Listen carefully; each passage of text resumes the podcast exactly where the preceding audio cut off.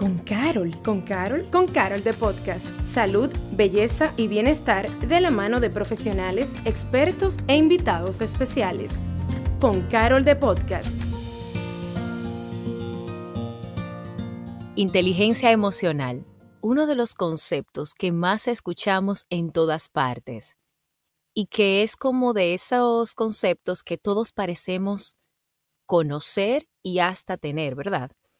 Pero de verdad sabemos lo que es o, cómo se adquiere, cómo se mejora y cómo saber si yo tengo inteligencia emocional. Pues para eso, Sandra López, quien es psicóloga clínica especializada en trastornos de la comunicación, nos va a ayudar a aclarar todas estas interrogantes, también para explicarnos de una manera llana y sencilla qué realmente es la inteligencia emocional. Quisimos traerla a este nuevo episodio de Con Carol de Podcast. Bienvenida, Sandra. Hola, Patricia. Para mí es un gusto estar contigo hoy aquí y tocar un tema tan importante y con, como con tantas interrogantes. O sea que más que feliz de estar aquí. bueno, y precisamente eso. Vamos a arrancar por lo básico. ¿Qué es la inteligencia emocional? Ok, una forma de explicarlo de una forma sencilla sería que es un conjunto de habilidades que se desarrollan a lo largo de toda la vida que permiten al ser humano desarrollar lo que es empatía, motivación, autorregulación, autoconocimiento. Eh, Goldman, que viene siendo como el papá de lo que es la inteligencia emocional, nos dice que, que, las emociones son poderosas y el saber dominarlas es lo que nosotros conocemos como inteligencia emocional. Entonces hay una forma sencilla más o menos de comprenderlo. Es más complejo de lo que nos imaginamos. El término engloba mucho más de lo que es inteligencia emocional en sí, porque al final eh, lleva consigo una serie de categorías. O sea, podemos tener una inteligencia emocional en algunos aspectos y en otros no. Em, y es importante entonces saber que es más que ese concepto corto, es un cociente que engloba cinco categorías. O sea, tú te imaginas, Patricia, que no estamos hablando de simplemente conocer cuando uno está feliz o triste. Vamos mucho más allá. Bueno, y no sé si podemos brevemente decir cuáles son esas cinco categorías ya que estamos desarrollando el concepto como tal. Claro que sí. Cuando hablamos de inteligencia emocional, tenemos lo que la autoconciencia es lo que te va a permitir a ti mismo reconocer cómo tú te sientes. Es ese paso de identificación de la emoción. Tenemos lo que es la autorregulación, porque una vez que yo reconozco la emoción, cómo la manejo, cómo la canalizo, cómo la externo, ese es un paso vital que viene siendo el autorregularse. Hablamos también cuando mencionamos el tema inteligencia emocional, un punto importante es la motivación, que es esa fuerza interna, la energía interna que te permite hacer algo, es ese motor de arranque. La conciencia social, que engloba lo que son las habilidades sociales, las relaciones interpersonales, cómo me comporto con los demás, cómo me comunico con los demás, tengo una comunicación asertiva, sé trazar límites. Y el tema de lo que es ya la regulación social, cómo me comporto en ese entorno. Entonces ya tú te imaginas que cuando hablamos de inteligencia emocional, estamos hablando de cinco dimensiones súper importantes. Pero entonces, y ahí una pregunta que me surge es, yo puedo ser, por ejemplo, inteligente emocional para motivarme o para autorregularme, pero de repente tener otras categorías en las que no tengo la inteligencia emocional. Totalmente cierto. Por eso existen pruebas que nos permiten medir lo que es el coeficiente emocional, así como se puede medir lo que es el IQ. Existen pruebas que nos permiten medir el coeficiente intelectual y emocional. Y muchas veces escuchamos personas que suelen decir, no, es que yo no tengo nada de inteligencia emocional. Y bueno, resulta que una vez son aplicadas estas pruebas, pues entonces dice, ah, mira, es en este aspecto. Entonces, una vez utilizamos ese pruebo de ese tipo de baterías, entonces nos damos cuenta, wow, el área donde yo de verdad eh, tengo quizás un déficit o una, un área comprometida mejor es X o Y. O sea, porque yo puedo quizás socialmente eh, trazar ciertos límites, pero a nivel de autorregularme cuando sucede una situación personal, no tengo esa destreza o esa capacidad. Puedo empatizar quizás mucho con otros, pero conmigo mismo no lo hago. Entonces hay un desequilibrio en lo que conocemos como inteligencia emocional. Bueno, y entonces, ¿cuándo se puede decir que una persona es inteligente emocionalmente? Ok, cuando hablamos de una persona inteligente emocionalmente, Primero, lo más importante, hablamos de una persona que le presta atención a sus emociones, acorde al contexto, acorde a la situación, se detiene a identificar, ok, esta situación me hizo sentir de X o Y forma. Y esta emoción que yo estoy pasando es pasajera y transitoria. O sea, reconoce el hecho de que no, las emociones no son eternas, sino que tenemos la capacidad de autorregularnos y pasar por ellas. Entonces, una persona que tiene esa inteligencia emocional, a su vez tiene la capacidad de controlar los pensamientos que están detrás de esas emociones para que éstas no se intensifiquen. Hablamos también de que no se eh, obligan a sí mismos a reprimir emociones, sino que las externan, las viven, las sienten. A su vez, es una persona que tiene inteligencia emocional, tiene la capacidad de analizar sus proyectos y sus sueños con una visión un tanto objetiva, pero con una dosis de, ilusión, sin perderse en esto es a su totalidad lo que desea. O sea, durante el trayecto tiene la capacidad de ver los pros y los contras. A su vez, busca el balance constante en lo que son sus acciones. O sea, me proyecto a esto, pero si tengo que tomar un paso atrás y identificar que estoy haciendo algo incorrecto, pues tengo también esa capacidad. Son personas que quizás no se toman el comportamiento de otros a lo personal. No me voy a que el comentario fue por mí, no me no todo ateta directamente, directamente contra mi persona y tienden a ver las circunstancias de la vida como eventos externos a su realidad. No muchas veces podemos ver esas personas que tienen cierto grado de pesimismo de todo me está pasando a mí, todo sucede mal, entonces Ahí hablamos de una persona carente de inteligencia emocional. Entonces, como te fijas, una persona que tiene inteligencia emocional en todos los contextos de su vida se refleja, tanto a familiar como amigos, en lo laboral. Entonces, em, es básicamente eso que nos permitiría identificar a una persona que sí cumple con, con los criterios para tener inteligencia emocional. Escuché toda esa descripción y yo no sé si te lo habrán dicho, pero yo sentí que estamos hablando de una persona, pues, pues no sé, casi perfecta, porque normalmente las personas solemos tener reacciones para un lado o para el otro, dependiendo, y son reacciones que no son tan pensadas. Entonces, no sé, quizás ahí tú me puedes dar un poquito más de luz, si esa persona que tiene todo, todo eso así como tan esa capacidad de autorregularse, de no tomarse las cosas a personal, eh, o sea, de no tomarse las cosas como que si son para él o para ella, que si de repente eh, hay una situación que la sobrepasa, se puede detener y decir, em, ¿cómo me siento? ¿Eso realmente existe una persona así? Sí existe. Me, me, da curiosidad que tú menciones el término perfecto. Y eso es justamente lo que busca la inteligencia emocional, es darle a entender al ser humano que no es perfecto porque vive de emociones que son oscilantes, o sea, que suben y bajan, la tristeza, la ira, el enojo.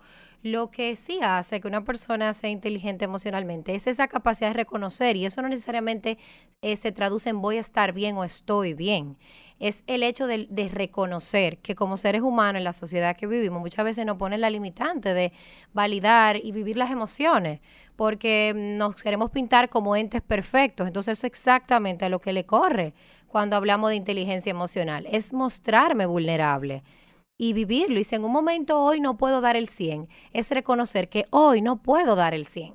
No necesariamente obligarme a hacerlo. No sé si ahí te respondo un poquito. Sí, realmente tiene que ver más bien con una con la percepción que me dio el ver a esta persona tan regulada, con reacciones tan bajo, bajo control, donde de repente tú dices, bueno, pero si esta persona lo puede regular todo así, es alguien que no, que no muestra sus emociones, pero ya me aclaraste, o sea que creo que estamos, creo que estamos entendiendo la misma cosa. Entonces, ya habiendo establecido eso, ¿Cómo se construye o se trabaja la inteligencia emocional? Ok, mira Patricia, la inteligencia emocional se trabaja desde que somos pequeños. O sea, suele escuchar que, em, eh, que tiende a ser algo genético o que hay personas que directamente son más propensos. La realidad es que no hay ningún factor genético desencadenante. Se diría que algo como multifactorial. ¿A qué yo me refiero con multifactorial? El... Ya iba a preguntar. sí, ¿a qué me refiero? Bueno, que influyen factores ambientales, sociales y a nivel de temperamento. O sea, cuando hablo de temperamento hay rasgos de personalidad que van a generar que una persona sea más propensa a poder tener un, un mayor coeficiente de inteligencia emocional. Pero la realidad es que desde temprana edad, o sea, de a partir de los tres años, que el niño ya va a empezar a comprender más, a regularse más. Antes de este es un poquito más difícil porque se explica que los niños son egoístas, o sea, están para que se les satisfaga sus emociones y sus necesidades. Pero ya a partir de esta edad sí es importante trabajarlo y de qué forma se hace validando emociones. O sea, algo tan sencillo como tú te caes y te golpeas y yo digo, no pasa nada. Ahí automáticamente yo estoy afectando tu inteligencia emocional porque no te estoy permitiendo validar una emoción real que existe con el dolor físico. Entonces, desde temprana edad se trabaja y a lo largo del trayecto de toda nuestra vida es cuestión de esos puntos, por ejemplo, los padres con los hijos, e irlos reforzando para desarrollar lo que es la empatía. O sea, mira, tal persona le sucedió tal cosa, tiene que estar triste. Por eso hoy quizás fue grosero. Es un poco conectar con el otro. Ah, mira, las relaciones sociales, las habilidades sociales. Ok, ¿quieres decir algo? Pues entonces te vas a comunicar de una forma asertiva. Dices tu opinión, trazas límites, pero respetas la del otro. A nivel de autoconocimiento, creando tu autoconcepto, o sea, cómo soy, cuáles son mis capacidades, cuáles son mis puntos fuertes y cuáles son mis puntos débiles. El mismo tema igual de la motivación, o sea, em, el interés detrás de las cosas que deseo, ese motor de arranque que sea de forma intrínseca, no porque necesariamente intrínseca es desde adentro, ¿verdad? No necesariamente porque la sociedad te lo pide. Entonces, esa tarea directamente del desarrollo de inteligencia emocional empieza desde casa. Y aprovecho como el momentito para decirlo, porque los padres que nos están escuchando tienen que tener eh, clarísimo que esta es una tarea y una materia que no la dan en el colegio, que empezamos directamente trabajándola desde casa y directamente en todas las situaciones que el niño viva desde temprana edad. Entonces, tú te imaginas que una persona carente de inteligencia emocional, a la hora de trabajar, lo vamos indagando desde los primeros años de su infancia para entonces poder punto por punto ir abordando esos temas y darle herramientas que le permitan desarrollarlo. ¡Wow!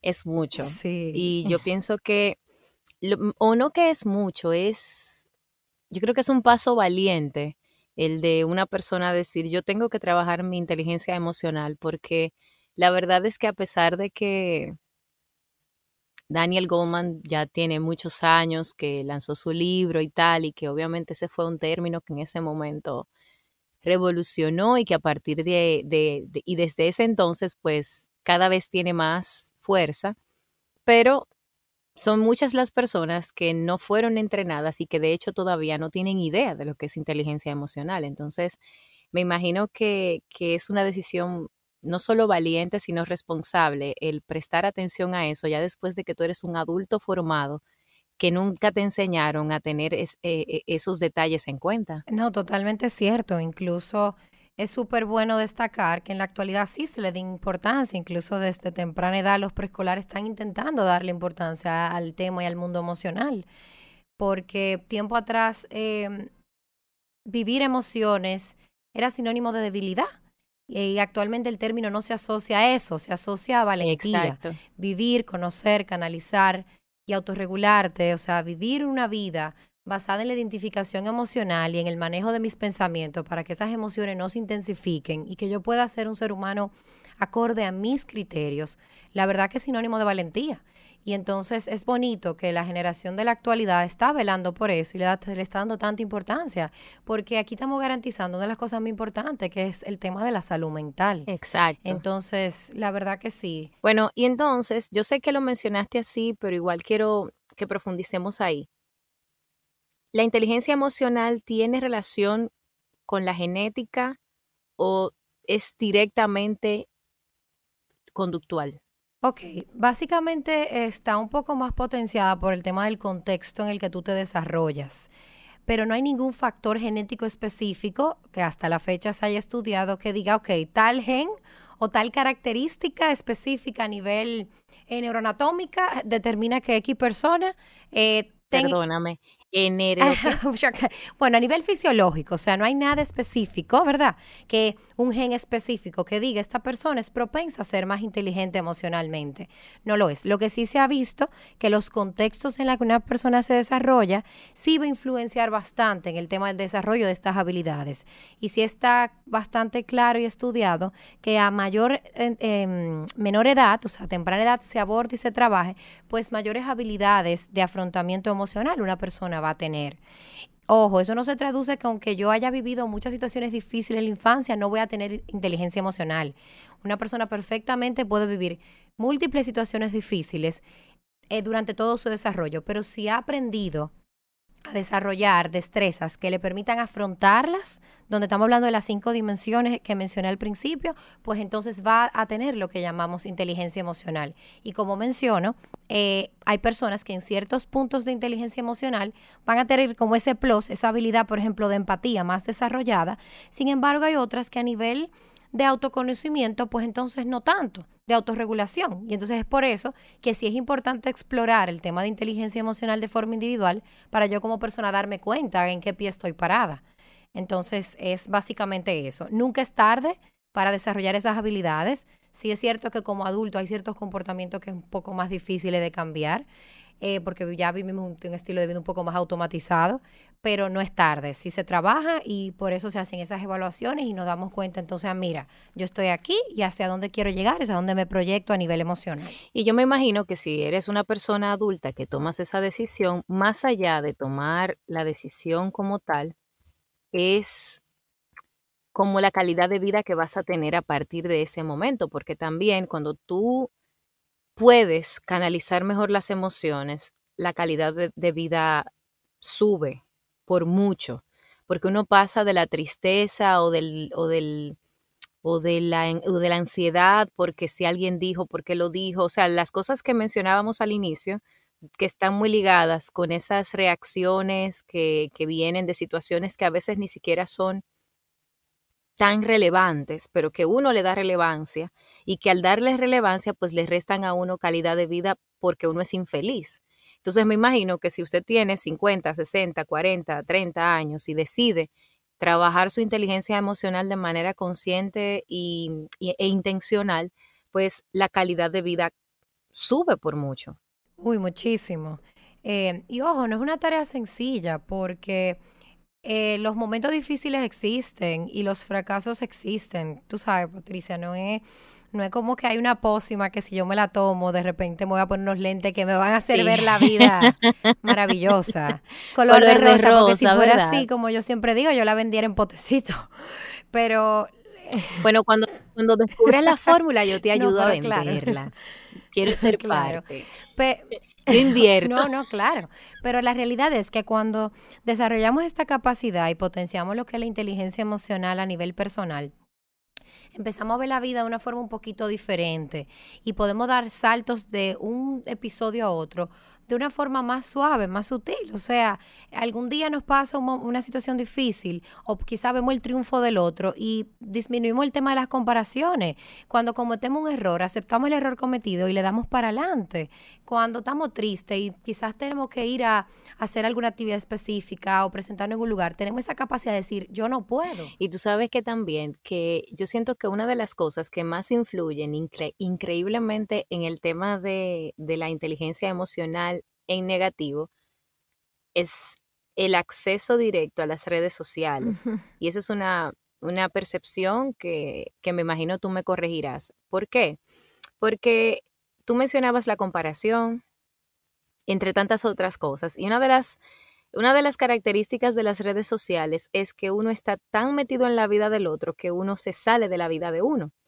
O sea, yo estoy más atenta a lo que están subiendo los demás, eso me genera, y, yo de hecho a nivel personal, pues identifiqué mucho el fear of missing out o FOMO que a mí me dio en determinados momentos y yo me comparaba em, como que cuando no existían las redes sociales, porque créalo o no, no tiene tanto, o sea, tiene relativamente poco tiempo el tema, y cuando no existían las redes sociales, o por lo menos no se, no se subían las fotos y los videos para mostrar lo que estabas haciendo con ese interés de generar, eh, mira lo que estoy haciendo, como ha venido pasando en los últimos años, pues uno, al ignorar lo que el otro estaba viviendo de una manera o la otra, uno tenía mayor dominio de esa emoción cuando el amigo te decía, ay, estuve en un bonche, estuve en una fiesta, estuve en un coro y me fue muy bien, gozamos mucho. Y tú, como lo sabías cuando ya había pasado y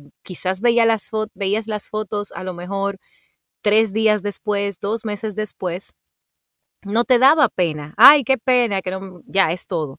Pero ahora tú lo estás viviendo, lo estás viviendo en tiempo real y algo de ti, desde mi perspectiva, te hace sentirte que tú no eres parte, que tú estás separado y eso genera pues mucha ansiedad, lo cual viene entonces con todo lo que tú mencionas, la comparación, el no sé qué. ¿Qué tú, qué tú me dices al respecto? Que más que una pregunta fue una disertación. No. No, no, sí, es totalmente cierto. Y tú dices, bueno, que eh, el hecho de ausentarme me hace sentir no presente y es todo lo contrario. El hecho de estar presente en la virtualidad te hace estar como ausente de tu propia vida. Exacto. Entonces, vivimos una vida quizá un poco idealizada y alejada a lo que es nuestra realidad. Entonces, por eso dicen que a veces tomarse ese tiempito y alejarte de las redes y vivir el momento presente, y si estás en un restaurante, dejar los celulares, si estás en la oficina, bueno, vivir el proceso y el trayecto de lo que es la jornada laboral, pues entonces te va a hacer ser una persona que logra vivir más conectada hacia sí misma, no conectada hacia lo que dicen, piensan o hacen los demás. Entonces tú estás totalmente en lo cierto que esa es una de las limitantes grandes. el tema del avance de la comunicación tiene sus súper beneficios, pero a veces nos ha hecho perdernos a nosotros mismos. No, y, yo no sé si, si tú te recuerdas esa foto que hay de una señora que está rodeada de personas en algún evento, no sé, el evento yo nunca supe cuál era, pero la señora está, una señora así con la cabecita de algodón y ella está mirando lo que está pasando frente a ella muy sonreída y todas las personas que la rodeaban tenían el celular en la mano grabando lo que estaba pasando. Y esa foto fue una de las cosas que más me hizo a mí entender el nivel de ausencia que uno tiene en los momentos. Y, como tú mencionas, en un restaurante yo no voy a tener el... Yo soy, yo soy de las que no tira fotos de la comida que me voy a comer. O sea, yo tomé una serie de decisiones con respecto a las redes sociales que me ayudan no a ser necesariamente la más inteligente emocional, pero sí como que colaboran con el hecho de que yo esté más presente viviendo lo que yo quiero vivir. Porque de qué me sirve un plato que llega bellísimo y se me enfríe por la sesión de fotos. Claro, y me lo como frío. claro. Claro. Entonces, por eso como que quise, que quise que lo mencionáramos. Pero hay una cosa que no quiero dejar pasar, independientemente de lo alineada que me siento con el término y que sé que muchas personas también, pero hay otras personas que piensan distinto, que asumen la inteligencia emocional como, como algo frívolo, como dejadez, que incluso lo ven como falta de empatía. Entonces, ¿por qué se debe que hay personas que asumen que la inteligencia emocional tiene que ver con esos con esos otros conceptos que yo mencioné. Claro, esos son personas que, no han tenido la oportunidad de escuchar la, la definición completa como del término. Y mm, son personas que han vivido toda la vida en la sociedad que yo mencionaba al principio, que asocia eh, fortaleza y reprimirse con éxito. Entonces, eh, mientras menos me importa lo que pase, mejor me va a ir. Mientras menos yo deje que las cosas me afectan, pues yo le voy, le voy a dar para adelante como los caballos. Entonces, por eso se tiende a asociar que si tú eres inteligente emocionalmente, tú no dejas que las emociones entren a ti. Y no es así, es todo lo contrario. Si mira como te menciono, que la empatía es una de las cinco dimensiones. Claro. Todo lo contrario, es, es mostrarte vulnerable es eso, lo que sí invita es a no quedarte en esa vulnerabilidad, porque claro está, el punto es que el ser humano tenga la capacidad de ir cambiando en el tiempo, que es una de las cosas que dicen, el, que, el cambio es adaptabilidad. O sea, si cambio me estoy adaptando y significa que estoy mejorando. Pero entonces, tú sabes que ahí tú hiciste un comentario que quisiera que aclare, o no que aclares, que profundicemos, porque tú decías, muestra la vulnerabilidad, pero no te quedes ahí, porque entonces, y es, y es algo que yo he visto, personas que asumen que la inteligencia emocional es victimizarse también. ¿Y a qué me refiero? No, porque yo soy inteligente, eh, inteligente emocional, yo ando por la vida contando todos mis problemas a todo el que me pueda escuchar, llorando en todos los hombros. Entonces también, ¿cómo vemos esa parte? No, claro, eh, porque tenemos de los dos polos, está el frío, pero está bien el mártir, ¿verdad? Eh, que es muy difícil porque ese que vive de una forma constante, eh, contando cómo se siente, yendo a fuentes no seguras, a buscar respuestas a sus problemas, no es una persona inteligente emocionalmente, porque uno de los puntos es esa capacidad de autorregulación, auto, yo misma poder gestionarlas y saber a quién recurrir, cuándo recurrir y en qué contexto hablar de ese tipo de situaciones. Entonces estamos hablando de una persona que necesita desarrollar esas habilidades, porque incluso a nivel social, una persona que de forma constante se victimiza, una persona que no tiene habilidades sociales porque... Pero, el, eh, perdóname, otra pregunta ahí, porque también algo que pasa con eso de la victimización es que volvemos al punto, hay personas que no saben la diferencia y asumen que contar lo que les pasa es, no es ser víctima. Entonces, ¿cómo uno identifica cuando uno está cayendo en ese mártir y cuando uno realmente está siendo inteligente emocionalmente? ¿Cuál es la diferencia? Básicamente, cuando caemos en ese punto de, entre como le pusimos, el ser mártir, de una forma constante, hacemos la misma anécdota o narramos la misma situación en muchas personas que tenemos cerca buscando una respuesta porque nosotros no la tenemos, no tenemos esa capacidad de tomar decisión. Entonces necesitamos que otro nos la diga o nos dé la respuesta. Entonces, cuando ya me di cuenta que sí estoy siendo inteligente emocionalmente, cuando yo tengo la capacidad de identificar este problema, de identificar cómo este problema me hace sentir, de hacer una lista de posibles opciones, a ver de cómo yo lo puedo trabajar o cómo yo lo puedo abordar. Y entonces, si tengo la necesidad de contarlo, porque claro, siempre tenemos un amigo cercano, el cual el mejor enganche hacemos y nos puede quizás aconsejar o darnos un poco de luz, pues perfecto, porque contar las cosas es sanador. Pero cuando caemos al punto que ya viene a ser algo tóxico, cuando yo, yo no tengo ni siquiera la capacidad de tomar la decisión y voy en esa búsqueda constante, persona tras persona, a que me den la respuesta. Claro. Entonces ahí específicamente nos damos cuenta que estamos cayendo en algo directamente no sano, porque no estamos siendo inteligentes emocionalmente, porque no tenemos las herramientas y estamos buscando esa respuesta, como eso cuando dicen que eh, tenemos problemas, por ejemplo, de pareja, y van, bueno, le pregunto a esta amiga, esta mi amiga me dijo, bótalo, y viene la otra, bótalo, y viene la otra, bótalo, hasta que llegó a la que me dice, quédate ahí. Esa era la amiga. Esa, era, esa, era la amiga, esa es mi mejor amiga, mi amor, no tengo otra amiga. no, y, amiga. y de hecho, y yo sé que podríamos hablar de este tema y todavía me quedan preguntas, pero de hecho, eh, qué bueno que tú pones ese ejemplo, porque incluso es más de una la oportunidad donde cualquiera de nosotros, si me incluyo, ha caído en un patrón donde alguien no te dice lo que tú quieres escuchar y entonces esa persona no está siendo empática. Obviamente hay que ver el nivel de cómo te lo dicen y ta, ta, ta, que eso es parte de otra historia, pero al final del día, a veces lo que estamos buscando es que nos validen. Y entonces ahí es donde estamos como en ese proceso de, no me validó Juan, no me validó Pedro, me validó Luis ah, pues eso era lo que yo, e, es, esa fue la persona que me dio el consejo que yo quería.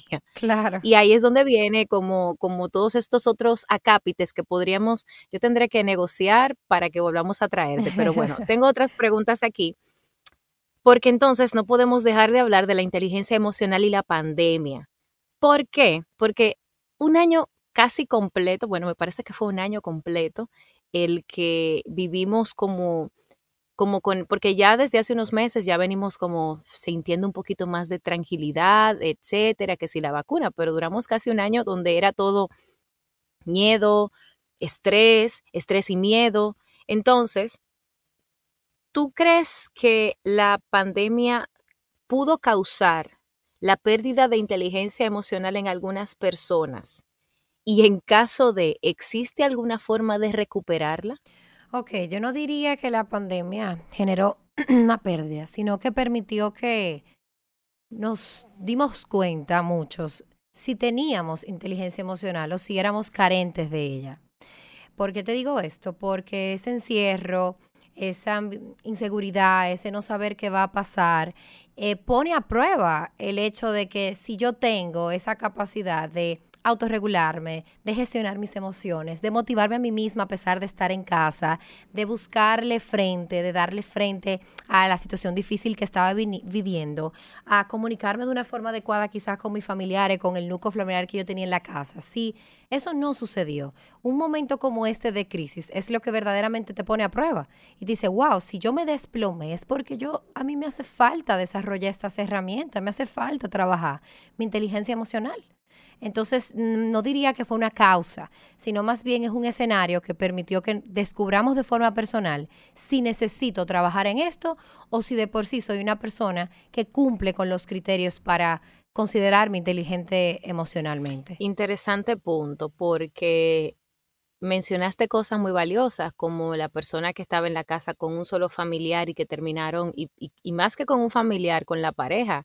Y ahí vemos la cantidad de divorcios, o sea, cómo se incrementó el tema del divorcio a lo largo de, de la pandemia, donde personas que uno las veía estables, formales, con años, no, no un año ni meses, con años, viviendo en familia, no pudieron superar ese tiempo de encierro. Y cuando por lo menos personas cercanas a mí, quienes vivieron ese proceso y que terminaron no en buenos términos con su pareja, le preguntas y casi siempre fueron cosas súper sencillas, pero que se fueron acumulando en el proceso de la pandemia que terminaron por romper el saco. Claro, claro, así es. Es que tanto tiempo en casa eh, hizo que ese tema a nivel social, o sea, lo interpersonal hacia los demás, fuese un, estuviera en escena 24/7. Entonces, imagínate, a veces con el tema del trabajo, eh, estamos ausentes en la casa, cada quien con sus responsabilidades, pero de repente llevar la oficina a la casa, tener el colegio en la casa, tener al esposo todo el tiempo en la casa, hizo que ese reencontrarse no estuviera. Entonces tú me estás viendo a mí en mi, en mi hábitat, no al natural, al extremadamente natural. Entonces ahí, en un contexto así, se pone como en juego, es qué capacidad yo tengo de decirte, mira, esto me molesta, o esto está mal, o esto hay que mejorarlo. O sea, qué tanta capacidad yo tuve de reconocer, mira, yo estoy haciendo esto mal, pero tú estás haciendo tal cosa también mal. ¿Cómo ah, vamos a llegar al punto medio? Wow, sí. Entonces, es un poquito... No, sí, realmente em, yo me imagino que así como, como uno ha visto documentales que tienen que ver con cosas grandes y no sé, que en algún momento veremos algún documental que hable no de la pandemia desde afuera, sino la pandemia por dentro, dentro de una casa, porque habría mucho material, sobre todo porque tú lo mencionabas, o sea, decir esas cosas, en un momento determinado, decirte es que esto me molesta y, y, recibir la respuesta, eso, eso para mí, en ese, ahora yo lo veo en retrospectiva, es uno de los actos de valentía más grandes que se pudo haber desarrollado en, una, en un escenario como eso, porque es como tú mencionas, uno estaba acostumbrado a que me voy para la, o sea, si las cosas no estaban bien, me salía, me bebo un café con una amiga, me relajo y regreso, ay, sí, ya, whatever. Pero ahora, y, por ahora me refiero el, año pasado específicamente, tú tenías que lidiar ahí. Wow, sí, Con lo que fuera ahí. Tú no podías desahogarte incluso hasta hablar por teléfono y contarle a una amiga era delicado, porque tú, bueno, por lo menos yo lo digo desde mi perspectiva, yo no me voy a poner a hablar contigo como amiga, con mi esposo al lado para que escuche lo que yo estoy diciendo de él, porque el desahogo no, es, es, con otro, es de él, pero no con él. Entonces, tiene que haber sido muy, muy retador. y mientras más personas en la casa, y lo pienso, más retador para alguien con una inteligencia emocional eh, quizás en pañales, tiene que haber sido un reto. No, muy difícil. Tú dices una palabra maravillosa, escapar. Estamos acostumbrados a escapar y a no dar frente. Y principalmente a los aspectos emocionales, el tema emocional. Entonces ya tú te imaginas la pandemia, ¿verdad? Eh, que eso que tú dijiste, ese café con una amiga, esa llamada no existía, había que darle frente. Y darle frente a... O darle frente o peor, no darle frente y entonces que se armara, porque tú sabes que también está la gente que acumula y que va dejando ahí pasar, pasar, pasar. Y entonces después de tres meses, esos primeros tres meses, entonces venían las explosiones. Claro, claro, así es.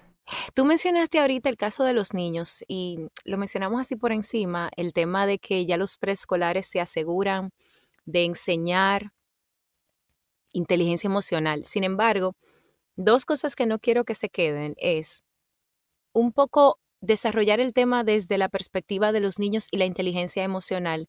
¿Y desde cuándo? Ya sé que desde preescolar, pero ¿desde cuándo? Desde bebé. O sea, ¿cómo, cómo yo como mamá trabajo la inteligencia emocional siendo mi bebé un bebé. Ok, claro que sí. Eh, la realidad es que es importante, mira, desde el vientre el tema emocional es importante mencionarlo, porque a nivel auditivo ellos van desarrollando. Pero así una edad como que yo pudiera decir, mira, es importante empezar a darle frente, es a partir de los tres. Antes de esa edad, sí, sí es importante el tema de validar y decir, mira, yo sé que estás triste, yo sé que estás enojado, yo sé que esto te frustró, yo sé que esto te duele, pero mira, vamos a solucionarlo.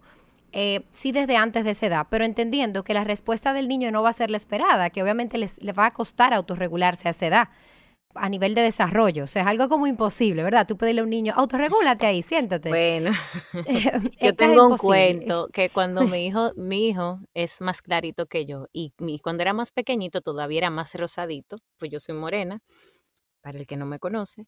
Mi hijo es, eh, ya él se ve más bronceadito porque toma mucho sol, pero cuando él era pequeñito, que era más rosadito, tenía el cabello largo, medio rubito, y ese muchachito en plena tienda, me hizo un berrinche de eso que hacen los muchachitos así cuando quieren algo y, y tú, cuando quieren algo y tú le dices que no, entonces él se tiró en el piso y entonces cada vez que yo trataba de cargarlo, él voceaba ayuda. Claro, pensaba. o sea, ese fue el escenario más horroroso. Y entonces puso a prueba mi inteligencia emocional en todas y cada una de sus formas, porque ahí pasaban por mi cabeza el miedo de que alguien pensara que yo me robé ese muchachito. La rabia, porque, o sea, y la impotencia, porque entonces las madres que cruzaban me miraban y escuché comentarios como de, un hijo mío no haría una cosa así. Y todavía yo lo recuerdo y todavía yo me siento como cómo me estresa, cómo se estresa mi cuerpo, porque fue un momento impactante, porque yo estaba impotente por todas las vías. Entonces, para esa mamá, que su hijo de dos años se le antoja de algo en el supermercado, slash tienda, slash donde sea, y ella le dice que no y le hace un berrinche, como ella lidia con las dos inteligencias emocionales. La suya de ella personal la de la muchachita o muchachito que está en el piso ahora haciendo la pataleta.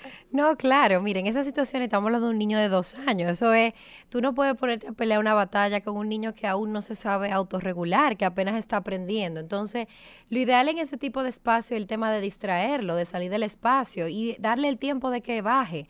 Lo sientas, le das agua, le dices, mira, yo entiendo que tú lo querías, pero yo no te lo puedo dar. Y lo distraes y le das otro porque a esa edad todavía él no va a entender esa transición. Ahora ya, si es mayor y el berrinche es fuerte, estamos hablando de un niño que no se autorregula, donde entonces ya ahí tenemos que ir a buscar ayuda para darle la herramienta a mi hijo de autorregulación. Okay. Y obviamente como mamá, em, en ese momento donde el niño, un niño de dos años hace un berrinche, el ojo tengo que ponerlo en mí primero, porque yo voy a hacer efecto espejo en él. Y si yo me altero y quiero evitar que él grite y quiero hacer que él se porte como un adulto, estoy, es como una batalla imposible. Claro. Porque eso no va a suceder. Es poner eh, eh, esos comentarios del entorno en silencio y el que tenga un hijo de dos años va a entender que eso es algo que puede suceder. Oye, me debimos tener esta conversación hace ocho años, tú ves, hubiésemos tenido esta conversación hace ocho años y yo hubiese sido muy feliz, debo reconocerlo, espero que toda madre que oye este episodio me lo agradezca, porque a mí nadie me lo dijo y yo lo sufrí solita. No, claro. Que yo, es normal llorar, es eso, ¿cómo lo vamos a reprimir el llanto si en ese momento que apenas dicen palabras, va a poder darte una explicación. Lo que pasa es que yo quiero esto y tú no me lo diste. Eso está un poco difícil para un niño de dos años, o sea. Bueno, ya casi finalizando, pero no puedo dejar de preguntar si me toca estar ante una persona que quizás tiene poca inteligencia emocional, ¿cómo yo me puedo alertar de que a esa persona le está faltando? O al revés, quizás que yo estoy siendo carente de ella o que me comporto carente de ella en determinadas situaciones.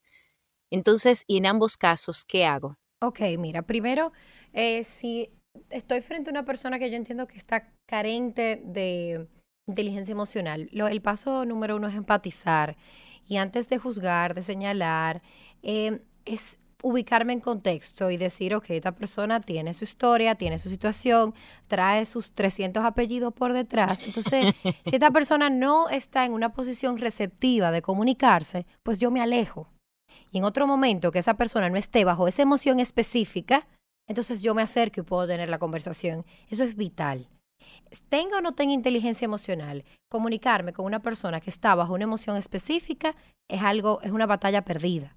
Entonces, eh, el tema de alejarme saber cuándo pausar es vital. Ahora, cuando hablamos de una persona que si vemos desde afuera, ¿cómo nos damos cuenta que hay carencia emocionalmente?